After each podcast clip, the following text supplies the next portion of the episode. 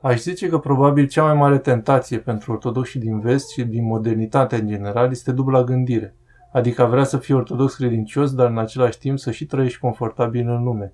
Cred că pentru mulți ortodoxi există un fel de tensiune înăuntru nostru.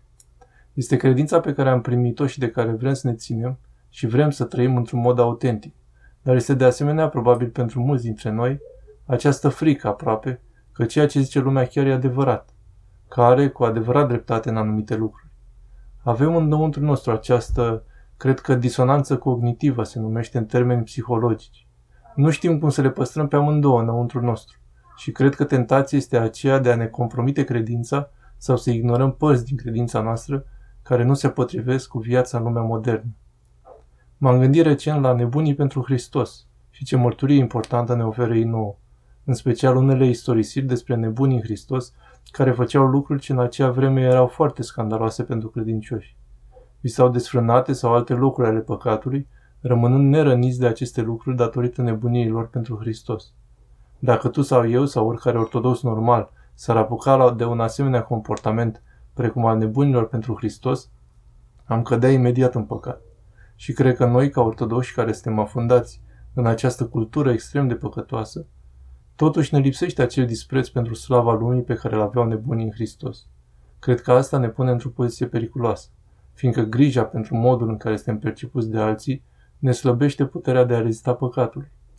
Până la urmă, totul se reduce la ceea ce ne-a spus Hristos. Nu puteți sluji și lui Dumnezeu și lui Mamon.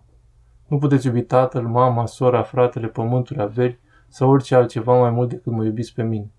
Dacă nu ți crucea ta, nu poți să-mi nemezi mie. Și similar ce zice apostolul în Noul Testament, că dragostea pentru lume e ură pentru Dumnezeu.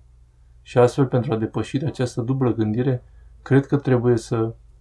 Bineînțeles, asceza nebunilor în Hristos este o asceză foarte unică și grea, dar în toate exemplele Sfinților este ceva de învățat și pentru noi și ceva care să ne inspire.